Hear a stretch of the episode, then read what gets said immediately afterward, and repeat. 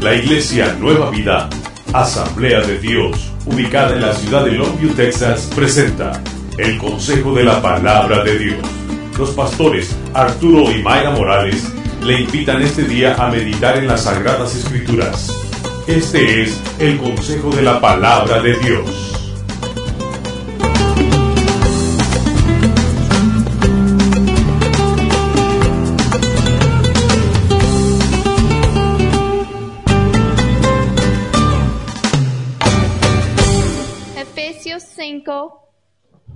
Versículo 8. Lo bueno del ayuno para ustedes es que quizá los sermones son un poco más breves. No sé si se han dado cuenta. Efesios 5, versículo 8. Vamos a estar hablando esta mañana de redimiendo el tiempo. Porque en otro tiempo erais tinieblas, mas ahora sois luz en el Señor. Andad como hijos de luz, porque el fruto del Espíritu es en todo bondad, justicia y verdad, comprobando lo que es agradable al Señor. Y no participéis en las obras infructuosas de las tinieblas, sino más bien reprenderlas porque vergonzoso es aún hablar de lo que ellos hacen en secreto. Mas todas las cosas, cuando son puestas en evidencia por la luz, son hechas manifiestas, porque la luz es lo que manifiesta todo. Por lo cual dice, despiértate tú que duermes y levántate de los muertos, te alumbrará Cristo. Pon atención Mirad pues con diligencia como andéis, no como necios, sino como sabios. Repite conmigo, aprovechando bien el tiempo. Otra vez esa frase, aprovechando bien el tiempo, porque los días son malos. Por tanto, no seáis insensatos, sino entendidos de cuál sea la voluntad del Señor. No os embriaguéis con vino, en lo cual hay disolución. Antes bien sed llenos del Espíritu, hablando entre vosotros con salmos, con himnos y cánticos espirituales, cantando y alabando al Señor en vuestros corazones, dando siempre gracias por todo al Dios y Padre, en el nombre de nuestro Señor Jesucristo. Someteos unos a otros en el temor de Dios. Vamos a orar esta mañana. Padre Dios, esta mañana reconocemos que la Biblia es la palabra de Dios. Háblanos esta mañana. Espíritu Santo, háblanos, Señor. Abrimos nuestro corazón a recibir la palabra. Que nuestros corazones sean buena tierra para recibir la semilla de tu palabra y que lleva mucho fruto en nuestras vidas, Señor. Ayúdanos a ser hacedores de la palabra y no solamente oradores. En el nombre de Jesús, te alabamos esta mañana. Amén quiero hablarles esta mañana redimiendo el tiempo. Y quizás estoy compartiendo en mi corazón un poco de la experiencia que hemos tenido esta semana y eh, meditando en lo que pasó, me di cuenta que nuestros días de vida son tan cortos y son tan breves. La Biblia nos habla varias veces en la palabra que esta vida es muy breve. Ah, yo me acuerdo de Kinsey cuando ha venido mi abuela y vamos a visitar a mi abuela. A Kinsey le encanta ir al baño con mi abuela cuando mi abuela se está quitando su maquillaje y mi abuela tiene casi 80 años y tiene los dientes falsos. Y ahora, ahora le encanta a Kinsey porque ahora tiene el pelo falso, ahora tiene, usa, usa una peluca. Y Kinsey se queda ahí mirando y mira cómo quita los dientes y mira cómo quita ahora el pelo. y cuando va quitando su maquillaje su piel, Kinsey lo va so- sobando a veces y le dice, abuela, eres tan vieja. y yo sé que para ella, esos casi 80 años que tiene mi abuela es como una eternidad. Que Kinsey con sus 7 años, ella ve a, a- a 80 años como una eternidad. Pero la Biblia nos recuerda que en la luz de la eternidad, 80 años no es nada comparado con mil años, con diez mil años, con un millón de años. ¿Qué son 80 años? Vayan conmigo a Santiago 14, 13. Santiago, Santiago 4, 13, perdón.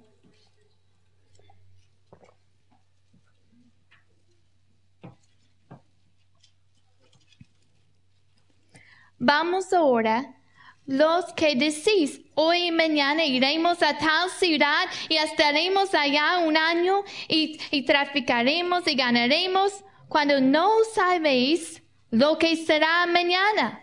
¿Por qué? ¿Qué es vuestra vida? Ciertamente es neblina que se aparece por un poco de tiempo y luego se desvanece.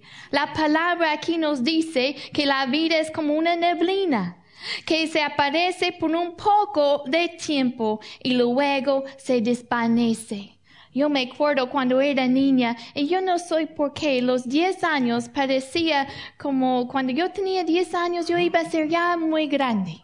Y yo me acuerdo una, siendo, teniendo quizá siete años, eh, seis años y, y pensando, ay, cuando yo tengo 10 años, entonces yo voy a ser muy grande, voy a ser una niña muy grande.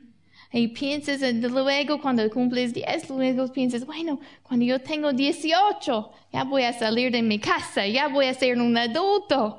Entonces, yo voy a tener muchos años.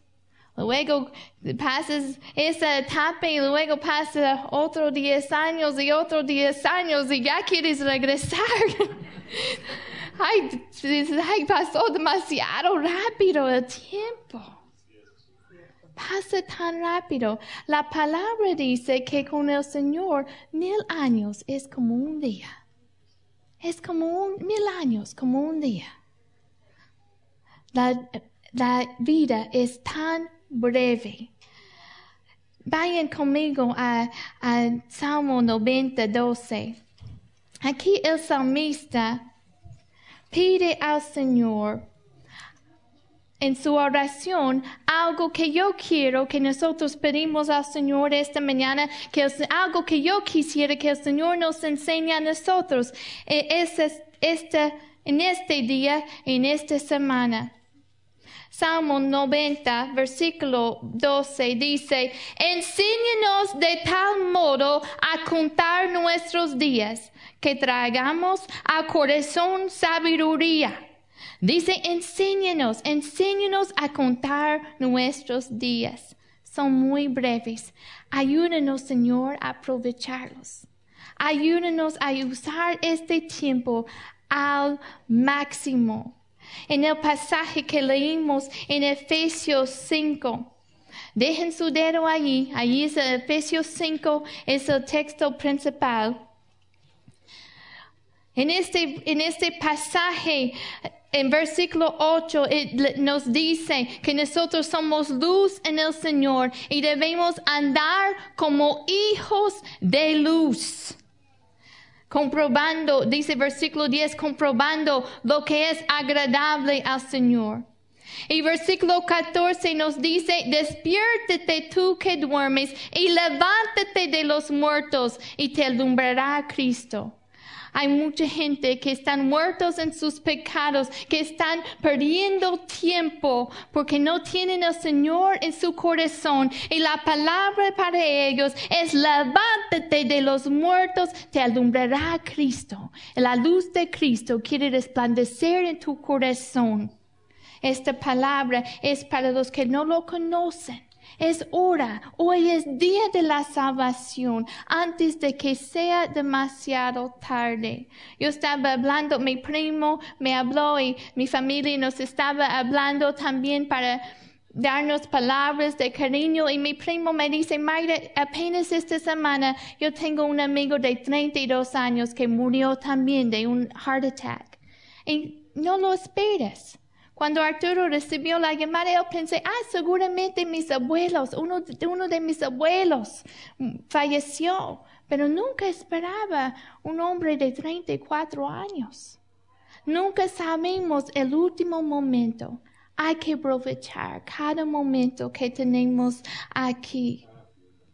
Dice aquí, despiértate tú que duermes esta palabra también es para nosotros los cristianos, que a veces pasamos la, vida poniendo nuestra atención en cosas que no realmente tienen valor para la eternidad. No realmente dándonos cuenta de qué tan precioso esta es la vida.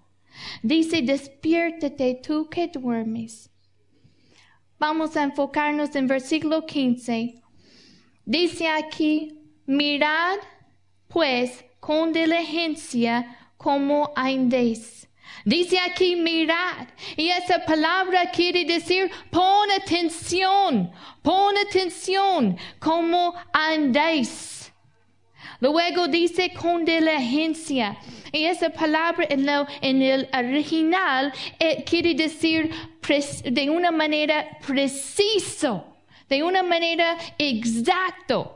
Lo que está diciendo es que cuando escuchamos la palabra de Dios, nosotros debemos precisamente y poner nuestra vida de acuerdo con la palabra de Dios, de someternos exactamente a lo que dice la palabra, de obedecerlo 100%. ¿Quieres vivir tu vida al máximo? Vive para el Señor. Hay gente que piensan cuando vienen al Señor que van a, no quieren venir al Señor porque piensan que entonces no pueden disfrutar la vida. Si quieres disfrutar la vida al máximo, sigue las instrucciones del Señor. Él nos ha dado límites. Sus mandamientos son como límites. Son cuando, cuando tú vas allí afuera y ves ese carril y tú sabes que debes andar entre esas dos líneas. ¿Por qué? Porque si sales de esas dos líneas y si alguna vez lo has hecho, te pones en peligro.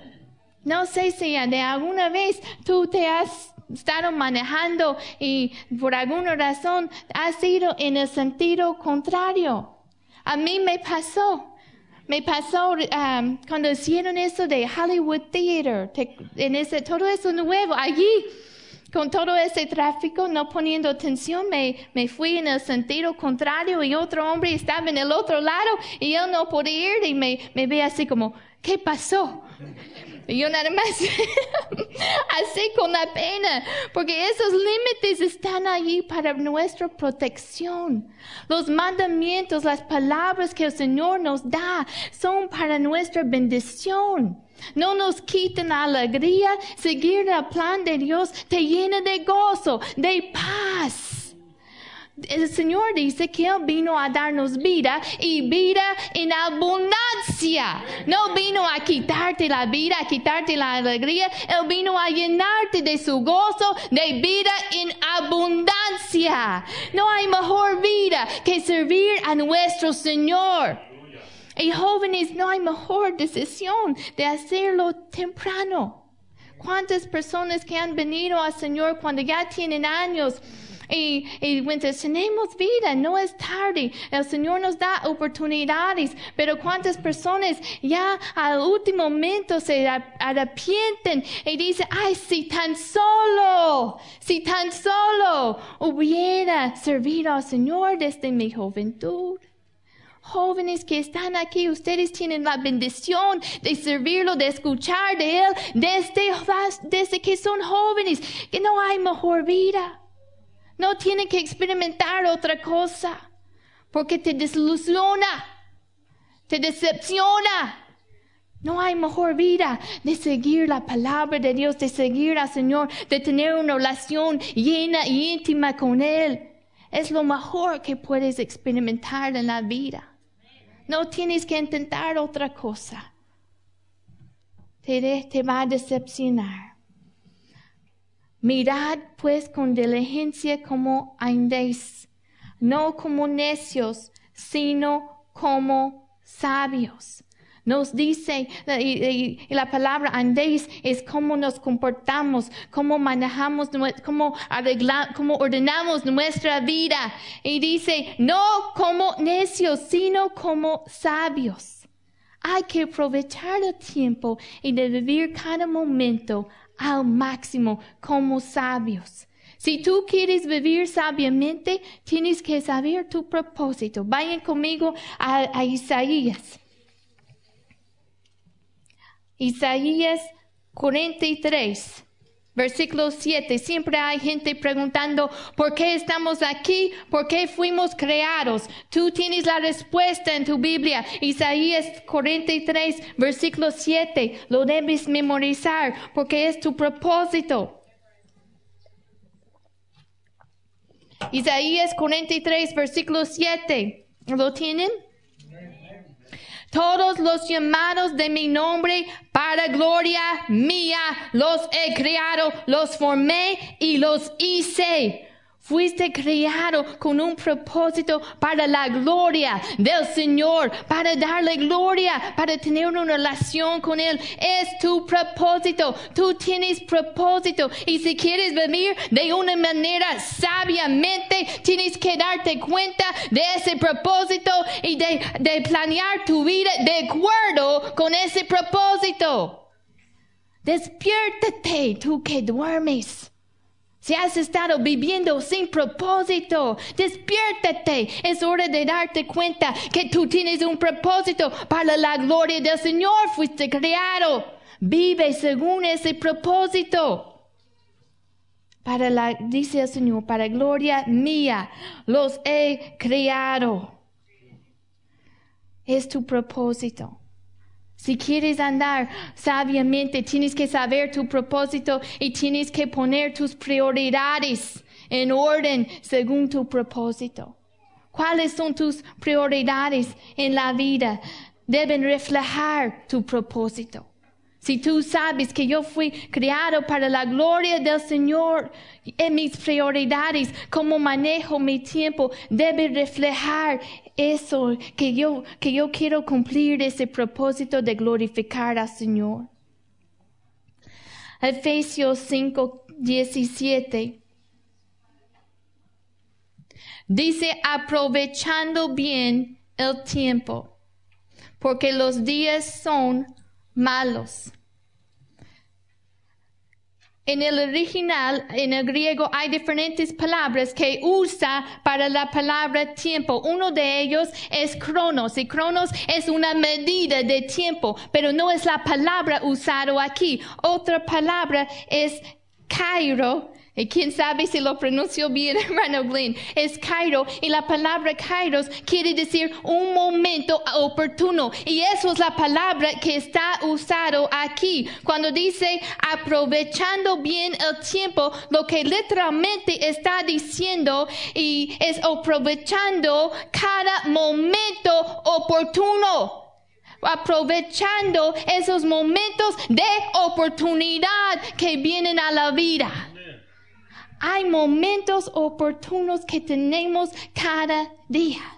¿Qué son los momentos oportunos para ti? Quizá es una oportunidad que alguien viene y empieza a platicar y, y tú no sabes si debes compartir de Cristo, como que te da pena. Eso es un momento oportuno. Dice aquí, aprovechando bien el, el tiempo. Otra versión dice, aprovechando al máximo cada momento oportuno. Son citas divinas momentos oportunos, es el momento en que tienes la oportunidad de predicar el Evangelio a alguien. No, de, no pierdes esa oportunidad.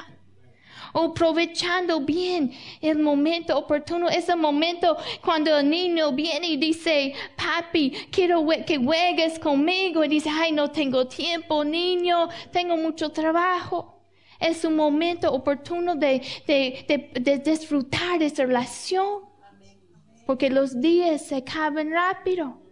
Un momento oportuno es cuando el joven viene y te empieza a platicar un poco de su corazón y dices, ay, pero tengo mucho trabajo, tengo que irme. Has perdido un momento oportuno. Mejor siéntate, platica, invierte en ese joven. Un momento oportuno es cuando escuchas la palabra de Dios y, decides si vas a obedecerlo o si no. Es un, eh, cada vez que escuchas la palabra es un momento de oportunidad. Es un momento de oportunidad de decir, sí, Señor, yo, yo recibo y yo respondo a ti. Porque la vida consiste de las decisiones que hacemos y cómo respondemos a la palabra. De eso consiste la vida. ¿Cómo vas a responder a la palabra que has recibido? Es un momento de oportunidad para ti. No lo pierdas.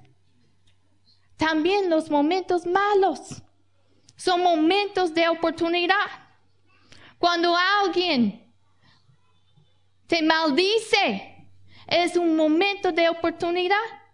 Es un momento de oportunidad de bendecir, de mostrar el amor sin condición. Cuando el esposo o la esposa hace algo que te irrita, te molesta, es un momento de oportunidad de crecer en paciencia. No lo pierdes. Son momentos de oportunidad. Aprovechalos al máximo porque los días rápidos se acaban. En la tristeza también es un momento de oportunidad de sentir la paz, y el consuelo del Señor. También malos momentos difíciles son momentos de oportunidad. Cuando todos en el trabajo están haciendo algo que no, que no es correcto y tú no, tú tienes la tentación de también hacerlo, es un momento de oportunidad de obedecer al Señor.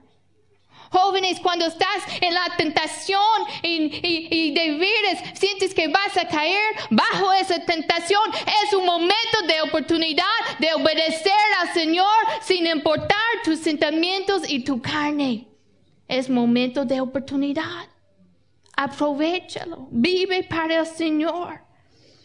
Dice aquí, aprovechando bien el tiempo. Otra versión, cada momento oportuno aprovechando bien el tiempo. En, en, la Reina Valera, la versión antigua, dice redimiendo el tiempo. Redimiendo, comprando el momento oportuno. ¿Qué quiere decir eso? Porque obviamente no podemos comprar momentos con nuestro dinero. ¿Qué quiere decir? Quiere decir rescatar ese momento oportuno. Yo me acuerdo cuando recién casados, Arturo y yo, él era estudiante, tan pobres que, que éramos, y mi abuela tiró un árbol en la basura. Y yo dije, y era un, era un árbol de Navidad bien feo. Y yo dije, ay no, abuela, eso, eso es nuestro árbol de, de, de Navidad. Ella pensó que ya no tenía buen uso. Pero nosotros lo rescatamos y lo usamos por algo útil. Eso es rescatar el tiempo, lo que ibas a, a, usar, a perder, que no iba a tener buen uso, lo, lo rescates y lo conviertes con un buen uso. Les doy un ejemplo. Uh, algunos han escuchado de, de, David Wilkerson, que estableció el gran ministerio de Teen Challenge. En 1958, él, él, era un ministro y tenía el hábito de antes de acostarse de, de, ver la televisión y lo veía muy tarde en la noche. Y un día él hace la pregunta, Señor, ¿qué, qué pasaría si en lugar de ver la televisión por esas dos horas, si paso este tiempo orando? solamente un- una pregunta. Y vendió su televisión, vendió su televisión y dedicó esas dos horas a la oración. Y en esas dos horas el Señor empezó a hablarle y de ese tiempo fue, ah, el, el Señor lo llamó a un ministerio que se llama Teen Challenge, que ha expandido sobre esta nación y que ha sido usado de una manera poderosa. Eso es rescatar un momento de oportunidad. Ese tiempo iba a ser nada más tiempo, tiempo perdido. Pero Él lo rescató y lo usó para algo que tenía una, una, un impacto para la eternidad. Eso es rescatar el momento. Lo que iba a ser tiempo perdido, un momento, una oportunidad perdido. Lo dices, no, no lo voy a perder, lo voy a rescatar. Es el momento en que vienes a- al- servicio medio dormido y dices, ay, ¿cuándo se termina? Ya quiero comer. Y, y dices, no, yo voy a, yo voy a rescatar, yo voy a redimir este momento, esta oportunidad. Voy a venir y escuchar la palabra y voy a ser transformado por la palabra del Señor. Es un momento de oportunidad. No lo pierdas. No lo pierdas. Dice aquí, aprovechando bien el tiempo porque los días son malos. Había varias veces en la escritura momentos de oportunidad. ¿Se acuerdan de Esther? Esther tuvo un momento de oportunidad en que Amán quiso, quiso matar a todos los judíos y, y, y el Señor había elevado a Esther como una reina con un propósito. Y vayan conmigo a Esther, capítulo 4, lo vamos a leer juntos. Esther 4, versículo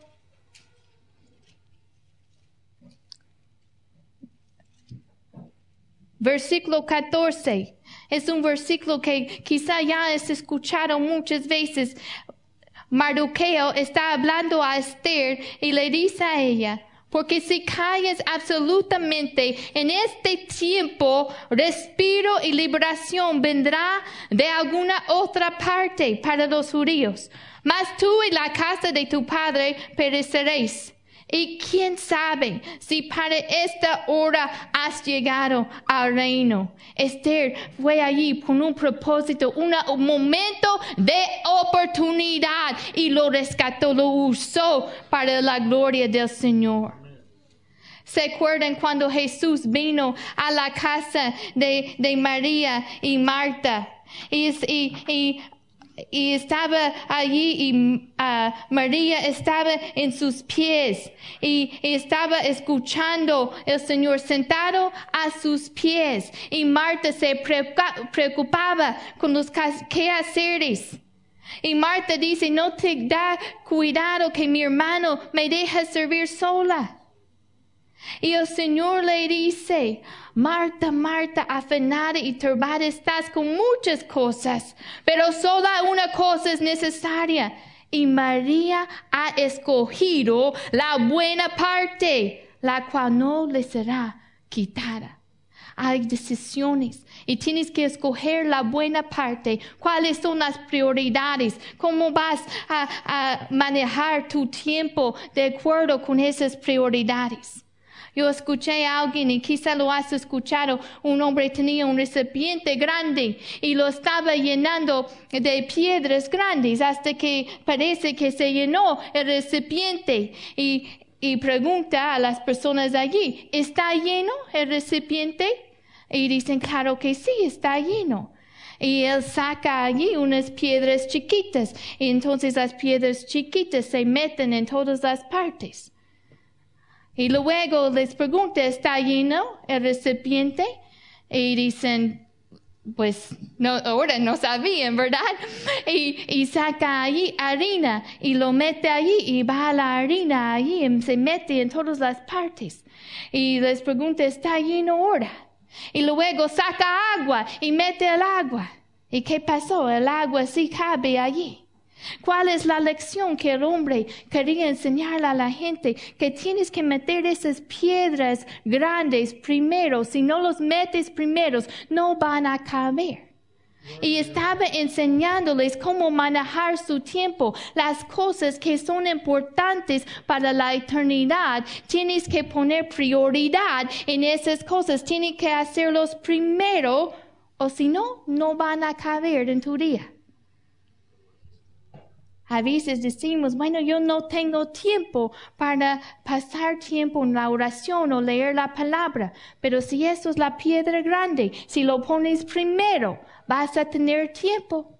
Dice el Señor, busca primeramente el reino de Dios y todas esas otras cosas van a ser añadidas. Primero el reino de Dios. Primero su reino. Hay que buscar primero su reino. Hay que ordenar nuestro tiempo según las prioridades que Dios tiene. Recuerde cómo Jesús pasaba su tiempo. Si tú quieres tener las prioridades bien en orden, mira la vida de Jesús. Pasó tiempo en oración, mucho tiempo con el Padre en oración. Era una prioridad para él. Para él era como esa piedra grande que ponía allí primero. También para Jesús la prioridad eh, que estaba en su corazón, ministrar a la gente. Cuando ves, cuando lees los evangelios, lees varias veces. Él veía la multitud y ¿qué tuvo? Tuvo compasión. A veces estamos muy ocupados con nuestros propios quehaceres, con nuestras propias preocupaciones y no vemos la multitud. Hay una multitud con necesidad alrededor de nosotros. Hay que despertarnos, iglesia. Hay una multitud. Jesús veía la multitud y tuvo compasión y ministró a sus necesidades. Si quieres vivir una vida según el propósito de Dios, mira la vida de Jesús. Invertía en la gente. Es el corazón de Dios de amar a la gente. María escogió la buena parte. Hoy vas a tener decisiones. Mañana vas a tener decisiones. Si es que tenemos mañana, quién sabe. El Señor podría venir hoy. Pero la vida está llena de decisiones. Escoge la mejor parte primero. Escoge buscar el reino de Dios sobre todas las cosas. No pierdas ese momento de oportunidad. Póngase de pie esta mañana.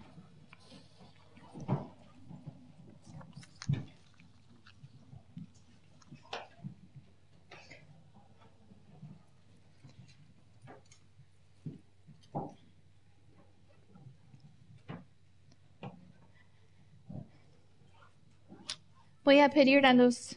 Ok. Si hay alguien aquí esta mañana que nunca, nunca has hecho la decisión de servir al Señor, la palabra dice que hoy es el día de salvación. Nunca sabemos si no tenemos mañana prometido. Si nunca has hecho esa decisión de, servir al Señor, hoy es tu día. Hoy es el día de servir al Señor. La palabra dice que todos han pecado y que la, paga de, ese pecado es la muerte, el castigo de ese pecado es la muerte. Pero gracias a Dios, Él tomó ese castigo cuando Jesús murió en la cruz por nuestros pecados. Con todo ojo cerrado, habría, levanta la mano por favor si hay alguien Habrá alguien esta mañana que nunca ha hecho esa decisión y tú dirías, yo he perdido oportunidades. Yo he perdido oportunidades de servir al Señor y ya no quiero perder más oportunidades. Levanta la mano, habrá alguien esta mañana que nunca ha hecho la decisión de servir al Señor. ¿Habrá alguien? Si no lo hay, esta llamada al altar es para todos que están aquí. Quizá tú has tenido oportunidades Jonás tuvo oportunidades y él escuchó la palabra del Señor. Y él lo regó, desobedeció. Pero en el Señor siempre hay nuevas oportunidades. Quizás has dicho, yo he tenido oportunidades de predicar el Evangelio, yo he tenido oportunidades de servir al Señor, yo he tenido oportunidades de obedecer.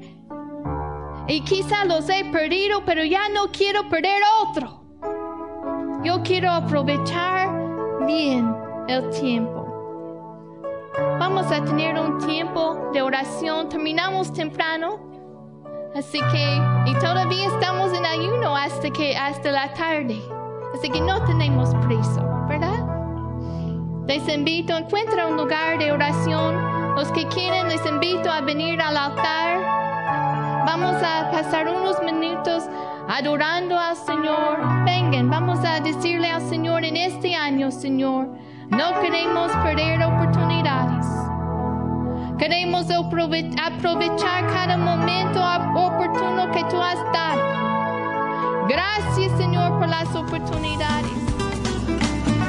Gracias.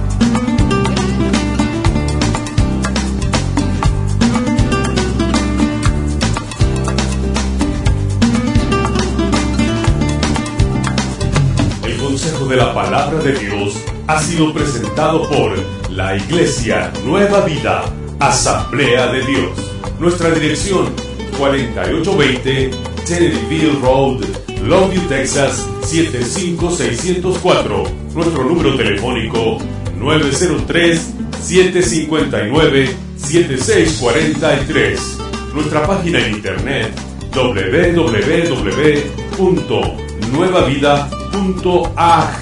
Te invitamos a visitarnos y compartir la nueva vida en Cristo. Siempre serás bienvenido.